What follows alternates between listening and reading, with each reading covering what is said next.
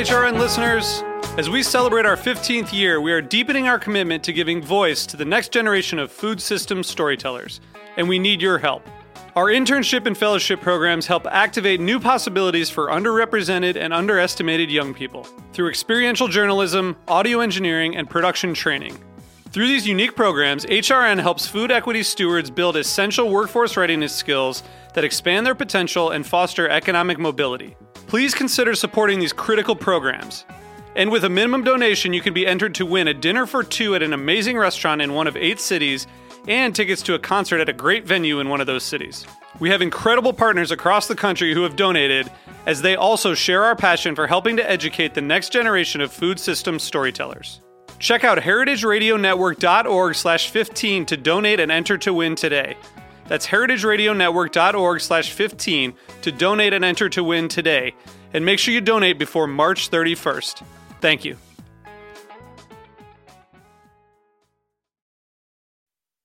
Today's program has been brought to you by Tekserve, New York's original and still the best Apple computer, iPod, and iPhone store and repair shop.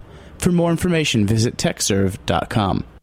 I'm Grace Bonney of After the Jump, and you're listening to Heritage Radio Network, broadcasting live from Bushwick, Brooklyn. If you like this program, visit heritageradionetwork.org for thousands more.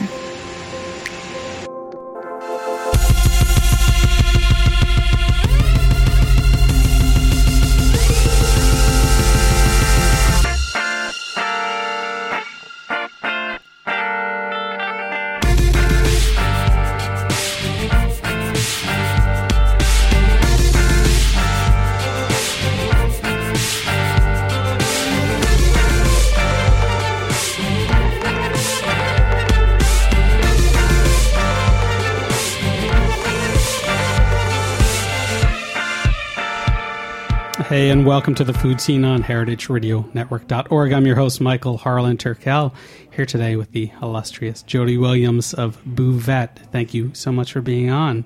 Thank you for having me. You were just recently on Julia Turshen's radio Cherry Bomb show talking about this wonderful cookbook I have in front of me, Buvette, The Pleasure of Good Food.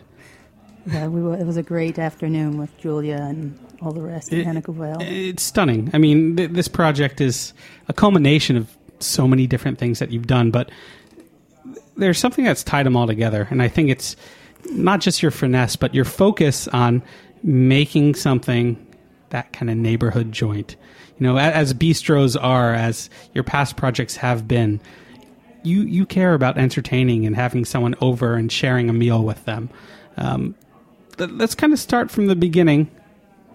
And is that California, the beginning for you? yeah, that would be pretty much a beginning, California. Yeah. correct. I mean, what was life like? What What did you eat, cook? Uh, well, I grew up. I was a kid in California, you know. So, um, what you know, what most kids eat, you know, lunch, school lunches, and, uh, and no, nothing really great. I mean, I, didn't really grow up in a garden patch or have some wonderful story. It was pretty just basic uh, growing up kids, you know, bologna sandwiches and stuff like that. But I was always intrigued, and I always had a knack for food. It came easy to me, even as a kid. I would cook for the family. I'd cook for my mom and experiment and play around. I was always in and out of the kitchen, so to speak. Uh, you know, I would make French toast for the whole neighborhood uh, if I could. if I could. Yeah. Uh, so you know, but nothing great. But I set my sights on traveling and teaching myself how to cook. Then I, I got exposed to a lot of really great things in life. yeah. I mean, in the book itself, you call yourself a self taught chef. Mm-hmm. Um, what is this culmination of experiences? Did you go formatively to school, or uh, what was your path into the culinary arts? Well, I studied history in college, and uh, but um, I wasn't sure I, could or would be a chef. I just always had after-school jobs. I always worked with food. I remember the first time I really started to learn how to cook. I was making sandwiches in a in a snack bar in a health club, and the chef used to come in a little tipsy, Mare, and she couldn't get her work done. And we didn't want Mare to get in trouble with the bosses, so we'd all pitch in and do Mare's mise en place, do her, her job.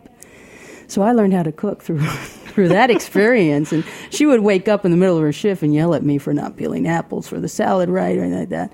So I, I fell into it through a lot of ways, and uh, that that led me to to this, to creating a place that uh, you want to hang out in. Absolutely, and I hang out in there plenty. And I'm only hoping to get to Pigalle soon to, you know, see see that dichotomy of what New York and Paris have done, you know, uh, to translate Buvette. But going back again, it's not often that I read a forward, you know, in, in a cookbook and feel something, feel such depth to it. And Mario Batali wrote a little piece about how the two of you have had very similar paths in the sense that you've been in the same places at the same times. It's true. let's, let's talk about the you know Cliff House in San Francisco, that Four Seasons hotel. Right, well, yeah, the Clift Hotel uh, with the famous redwood room. Uh, Mario had already been a sous chef there for some time, and I finished college and I was looking for an experience in a kitchen to see if that's something I wanted to pursue, besides you know my after school jobs and whatnot. So I uh, I found the I found an ad to this job uh, in the newspaper. I always do that, and I asked the porter, the doorman. I said, "What does this? What does a steward do?" He said, "A steward puts food on plate." I said, "Oh, I got that." so I go around the corner. I go into the employee entrance, and I applied for the job, and I got the job. And then I'm in a lab coat, and I'm assistant steward, and learning set up banquets. And it was a rough job, you know. I mean, it's not the choice job you want to pick, right? Chief dishwasher, but Mario was in the kitchen and uh, passionate ever as ever about food.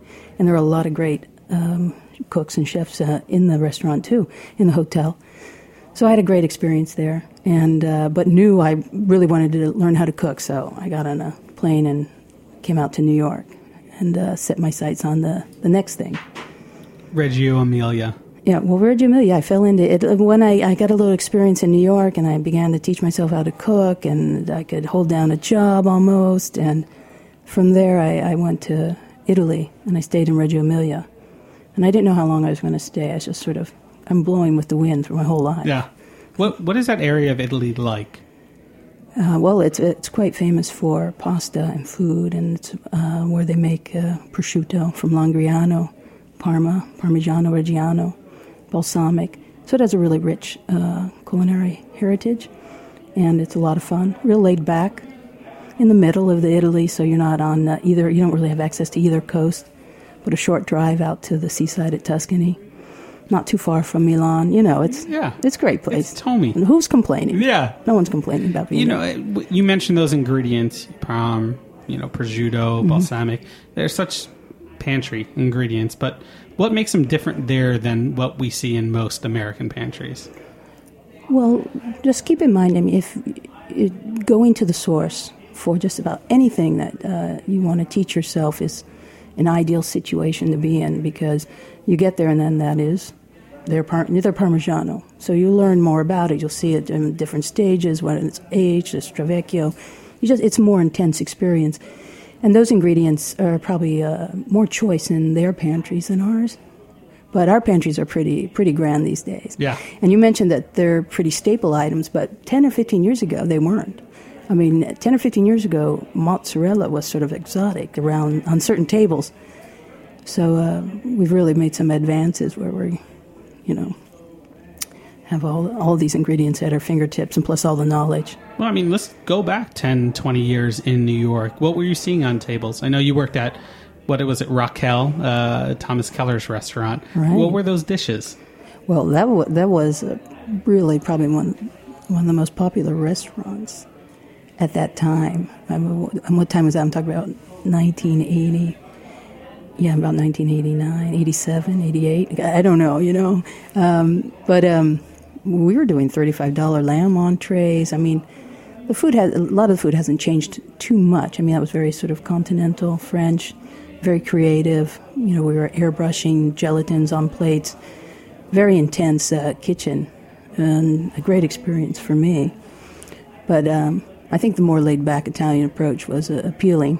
Yeah. But I didn't know that at that time because that's all I was learning was classical French, this kind of restaurateur. Uh, so you know, like I say, Rolling Stone, Yeah. picking it all up. I mean, what, what do you consider laid back Italian? A laid back Italian? Well, it's a laid back Italian would be something for me that I would recognize, an experience I might have at a table with friends or having dinner at someone's house or going to a sagra or a festival outdoors where food's more shared and less formal. And, you know, it's, uh, I would say that kind of environment. So, I mean, what were some of the dishes you were putting out at Reggio Emilia? Oh, Reggio, well, Reggio Emilia, we did classic Italian cuisine. Yeah. I did all the meats, uh, I did all the proteins and the vegetables, and then the chef, he did all the pastas and risottos. You know, handmade tagliatelle, erbazzone, real cl- classic cappelletti and brodo. I mean, the art of making brodo or the art of making a ripieno, a feeling for tortelli di zucca, one of my favorite things in the world. You know, it's um, intense to see it happen every year where the crop of pumpkin comes in and whether it's watery or it's right or it's the best ever.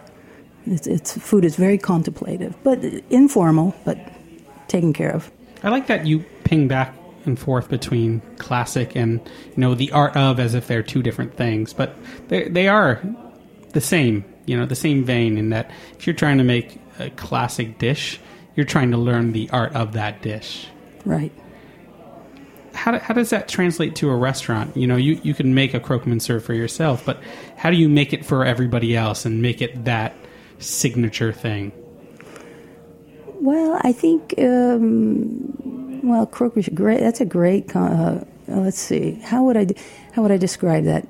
I think if you're going to make if you make any dish in your restaurant, it helps a lot to really love that dish, crave that dish, want that dish, respect it, and make sure you give it its due. So when I'm making your croque monsieur, your croque madame, I'm worried. Does it have enough ham? Did the bechamel come out? What's you know, is the cheese melting? I mean, it's it gets complicated, and it's that that love to execute it and make it what it deserves. You know, to wear its crown, so to speak, on any dish, whether it's two minute egg.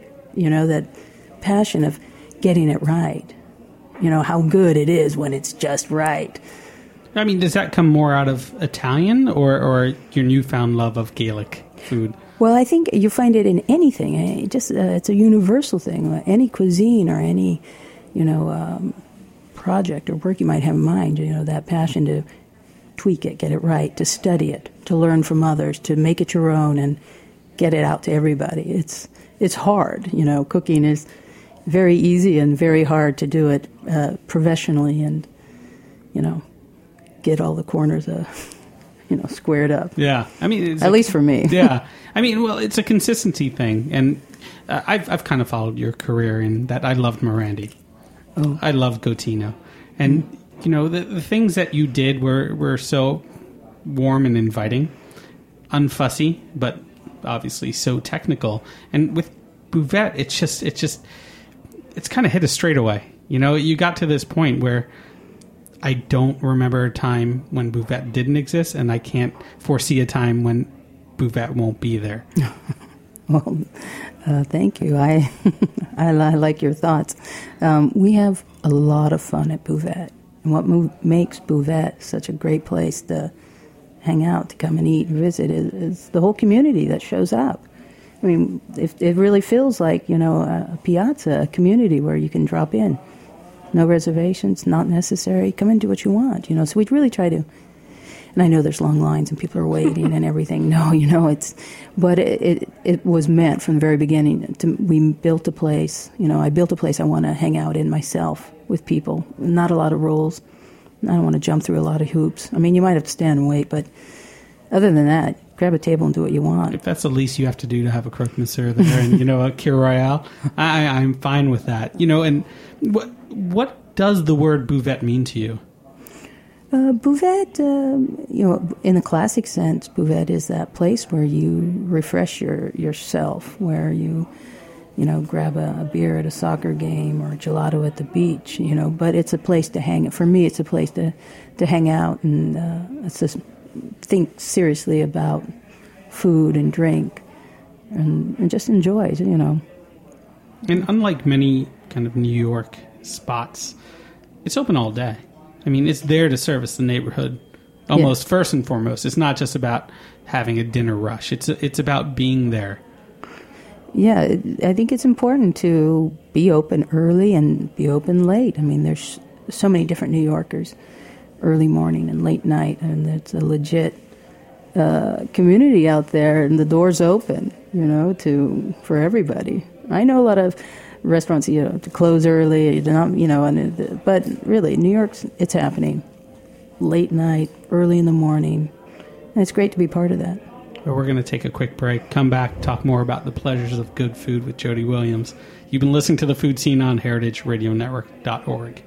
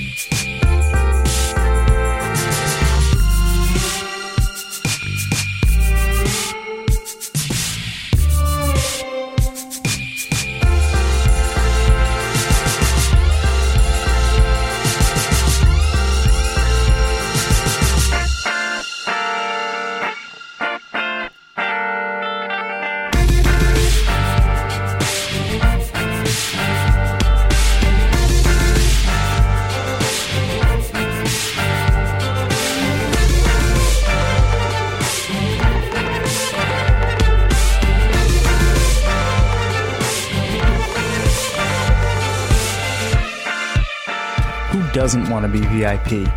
If you buy your Mac or iPad with Apple Care at Tekserve, you're automatically enrolled in their excellent Insider program. The Insider program gets you free lessons, annual tune ups, special offers, and more. Plus, you get discounts on some items and front of the line privileges when new Mac products come out. It's one of the many reasons to make Tekserve your one stop shop for all things Mac related. Tekserve. Make stuff happen. For more, visit tekserve.com. Hey, and welcome back to the Food Seen on heritageradionetwork.org. Here today with Jody Williams of Buvette, of the cookbook Buvette, The Pleasure of Good Food. And, you know, we were talking during the break about which recipes I liked of the book, and I instantly said aligot, which is, is not really a well known potato recipe, but charmed me years ago in France. And in a similar vein, it seems like it charmed you. But uh, tell me about the development of that recipe and kind of a chance encounter of a patron who came and cooked in your kitchen. Well, once in a while, I, I use a chalkboard with just one word in the window. You know, just it's aligot or oxtail or bibonade. And uh, one, this day it said Aligot, and a lady burst in the, the door and said, I am from where they make aligot. How can you be making aligot? I know you, you know. And how are you making aligot? And show me your aligot. And um, this is wonderful. I love when this happens. And this is how I learned to cook. Is a lot of this verbal tradition where I'm going to tell you everything I know, and you're going to share with me what you know and what you're passionate about, and, and it boils down to a good pot of soup, so to speak. Whether I would be in markets or out in fish stalls and ask somebody, "What do you do with that fish?" I get I always get a story and, and, and good ideas. I'm very practical, you know. So she came in and uh, we we discussed aligot, and she I learned a lot from her. I'm like, okay, I got it. Yeah. What You did know? she do that you weren't doing? Well, uh, it's traditionally made with a fresh uh, Cantal atome, and that's not really available out here. So you find the next best, ne- the next best cheese that you can use to make that aligot. You said it's a potato recipe, and I'm thinking, gee, it's a Yeah. cheese. I'm thinking it's a cheese recipe. yeah. but uh, you know, half and half, and just um, the technique and the experience of it, where it's it's so much potatoes and so much cheese whipped together that it stretches for like feet, and as you wind it around your spoon and begin to serve it. So um, you know, she just verified everything I was thinking and clarified how much I don't know at Yeah. the same time. So uh, you know, always much appreciated when people just walk in the door. Just you get a letter out of the blue, and uh, you take it. Life takes a twist. Yeah, I mean, it, it did take a twist in that you opened up a French bistro in, in New York, a gastrotheque as you call it, and then you were lured back to the motherland to to Paris to open up, in a sense, a carbon copy of what you've done here. I mean, how many Americans have opened up a French bistro in New York only to export it back to Paris? we didn't really, you know, that's really. Fun. We didn't think of it Yeah. that- like that. I mean, if you told me that, I'm like, oh, I don't want to do that. Yeah. Oh, wow. But um, you know, I had a, a- a great guy, Garges, working with me for a year. He walks in the door, wants a job, wants to work only in the mornings.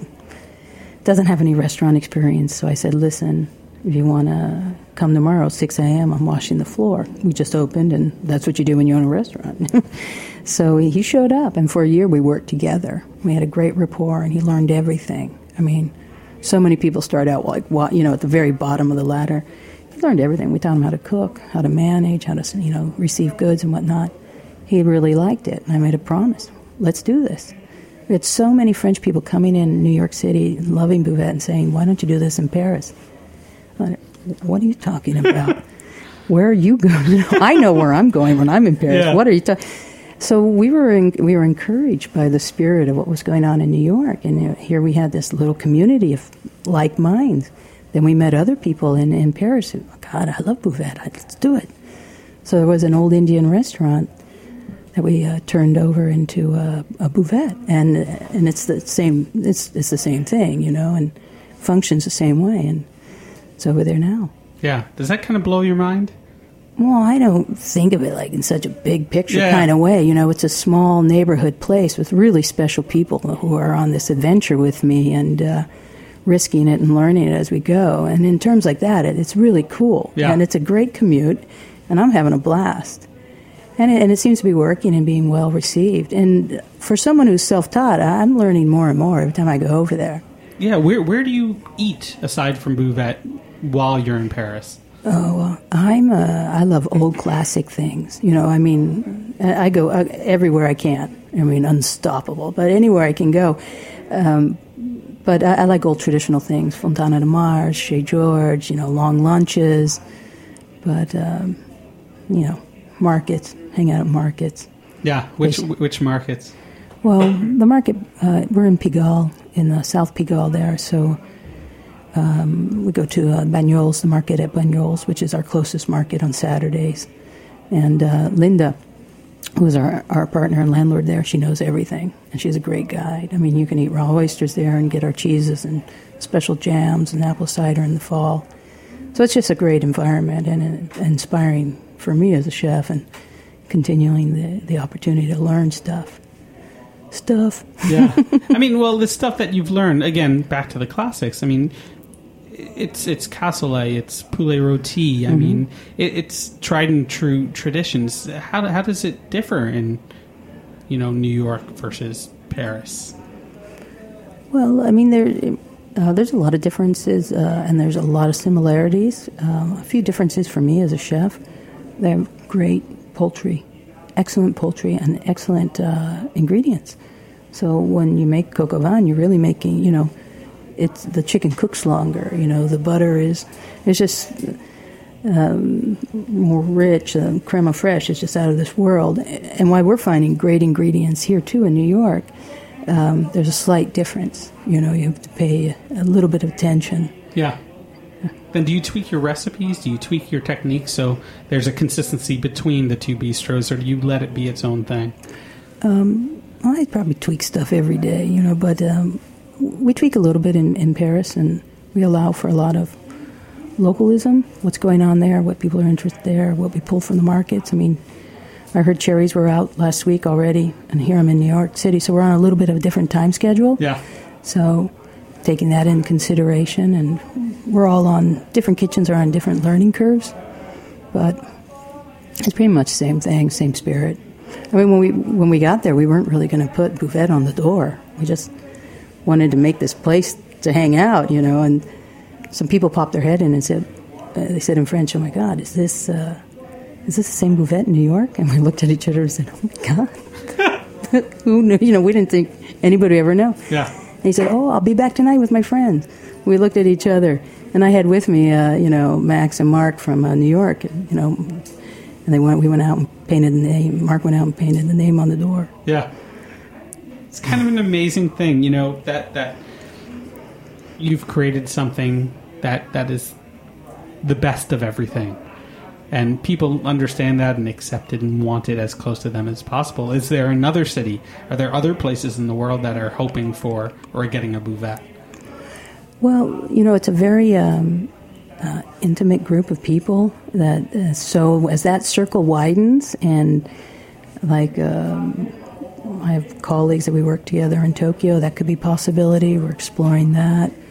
We have invitation, you know, we have invitations, but we like doing it, you know, with, with each other, for each other, and it's a strange thing. It's not. This is definitely not a business model, but you can never say no. But we're, you know, why not? Yeah, you know, and as French as Buvette is, I love the little, little idiosyncratic Italian things that creep back in because you, you can't get rid of your past, and it's such a wonderful thing to have in your repertoire. But you know, does it have to be traditionally French to be in Buvette? Seemingly, no. No, you know what? We we have one rule, and it's do what we love. Yeah. And if we want BLT sandwiches, homemade mayo and crisp iceberg lettuce, nice toast, we're going to make it. And I think it's that drive. It just keeps it really fresh, you know. But we, I personally, I love classics, and I love learning more and more about things you know, more classic dishes, but it's meant to be fun. And that's why you'll find a lot of highs and lows on the menu. If you're in Paris, you could have, order a bottle of Krug or have a can of 1664.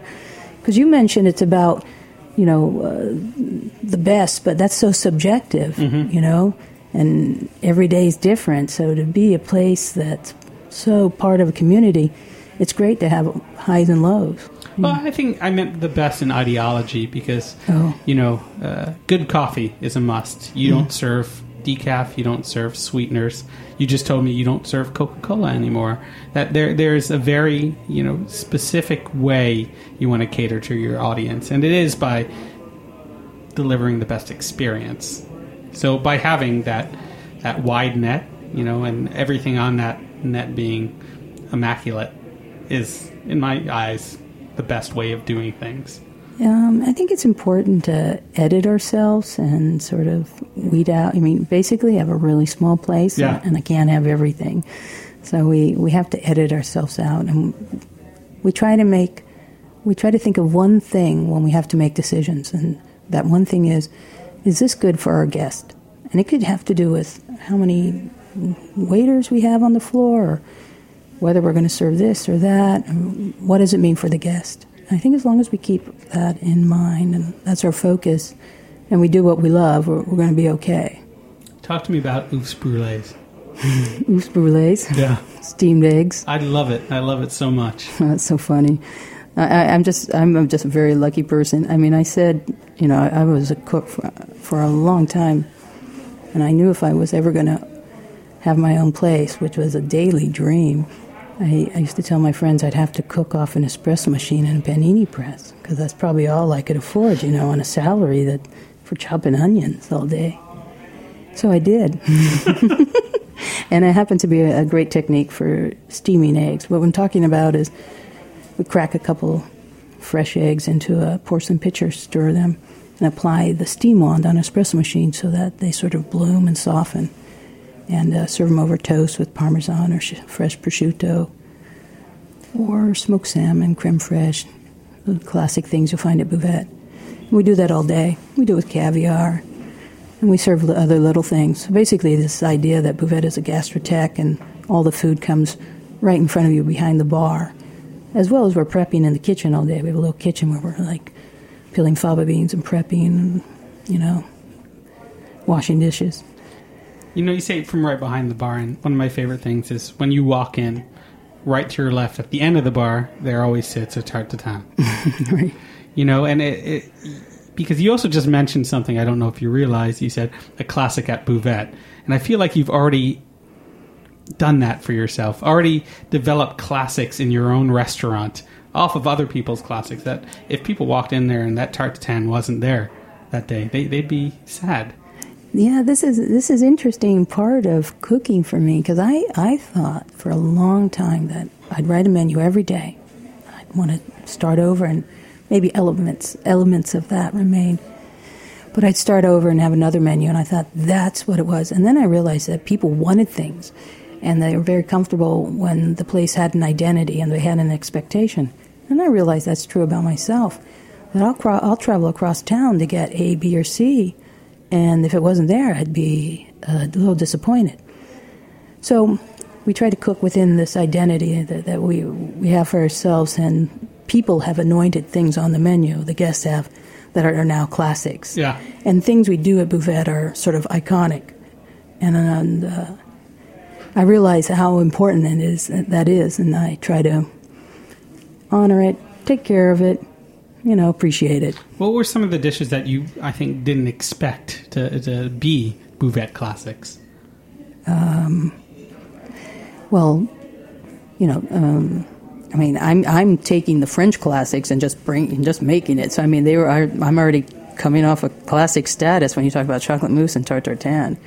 But I love when people say, "Can I have a dessert menu?" I'm like, "No dessert menu, just two things: Yeah. tarte tatin and chocolate mousse."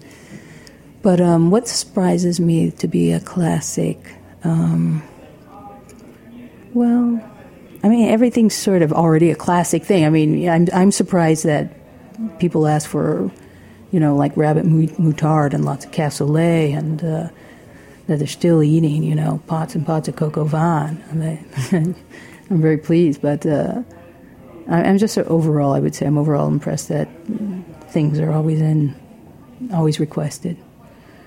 You know, kids coming in after school with their parents for, you know, chocolate crepes, Nutella crepes. I mean, it's it's become. I'm trying to think of a new word because it's not a destination because it's there already. You know, it's it's embedded in the West Village, if not the greater New York, and now Paris. So it's it's it's it's this establishment that exists. Part of that existence is not just the food, but how well designed the place is and how well designed the menu is. You know, and when you think about aesthetic, I mean, your steamed artichokes in, in, in the cookbook are such a beautiful thing. Do you work from the aesthetic first? I thi- I don't think we really think in terms of aesthetic. Um, I, we like th- I like things to have a certain feel for it, and I like things to sort of represent what they are.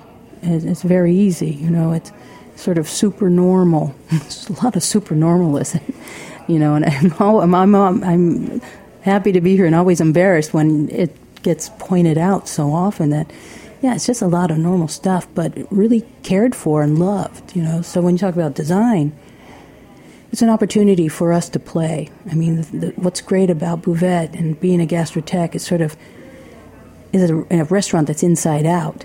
So we have we're able to do things that most restaurants can't do because it's it's just the sleek nature of the setup. So we have time. We can play with uh, paper. We can play with letterpress. We can uh, enjoy developing. You know, we paint the menu on the on the window. It's sort of we're sort of unfettered there in, in the in a way. And how many people steal your menu, which is one of the cutest, most charming little things. the- our pop-up menu. Yeah. I don't know. Probably. I hope they don't steal that much. It's, I mean, you can always ask for one. Yeah. You know, it's. But um, people enjoy it. I know. I know when Martha Stewart walked in, it was like the first thing. She just started snapping pictures of uh, of the pop-up menu. You know. and explain what the pop up menu is. Well, it's just a little menu. It has a little um, icon uh, that represents Buvette in the middle of it. So when you open the pages, it sort of pops up. So sort of like a 3D, a 3D menu. And we make these by hands there, there right? We glue them together, right? So it's endless work. There's a million Yeah. tasks to do. Are you, are you not busy? Come over here. Put the rivets in the wine list. Oh, you got time? Let's let's go. You know, fold a million napkins. But um, it's just fun. It's just more in the spirit to play to with things and being inspired by uh, you know children's books or looking looking at uh, the monotony of doing what we do every day and being able to d- refresh ourselves and find another slightly way different way to do something. That's cool. Yeah. Well, I'm always excited to see what that slightly different way is. and when I tell people, you know, go stop by Buvette, see Jody, like you you see Jody there, not not just the aura of, but it's a pretty uh, exposed restaurant. You see the bones, No. and but in the best of ways because that's what you know brings people in. And that's what's so amazing and charming about it. And this cookbook as well, Buvette, The Pleasure of Good Food just such a great culmination of everything that you've done, and I, I see it again riding for a long time. I can't wait for my next stop in Well, thank you very much. and for my next croque monsieur. Just everything there. It's my mind's racing about what I'm going to order next, but I'm just going to be happy to see that tart tatin. At Well, you end got of the book right there, I so do. now I'm you going to make start your cooking own. away. Absolutely. Thank you again, Jody. And if you want to learn more about the cookbook, again, listen to Radio Cherry Bomb, Julia Turshen's interview with Jody Williams. Fantastic. You've been listening to the Food Seen on heritageradionetwork.org. I'm your host, Michael Harlan Turkel. Hoping to have you back here next Tuesday at 3. Cheers. Thanks for listening to this program on heritageradionetwork.org. You can find all of our archived programs on our website or as podcasts in the iTunes Store by searching Heritage Radio Network. You can like us on Facebook and follow us on Twitter at heritage underscore radio. You can email us questions at any time at info at heritageradionetwork.org. Heritage Radio Network is a nonprofit organization. To donate and become a member, visit our website today. Thanks for listening.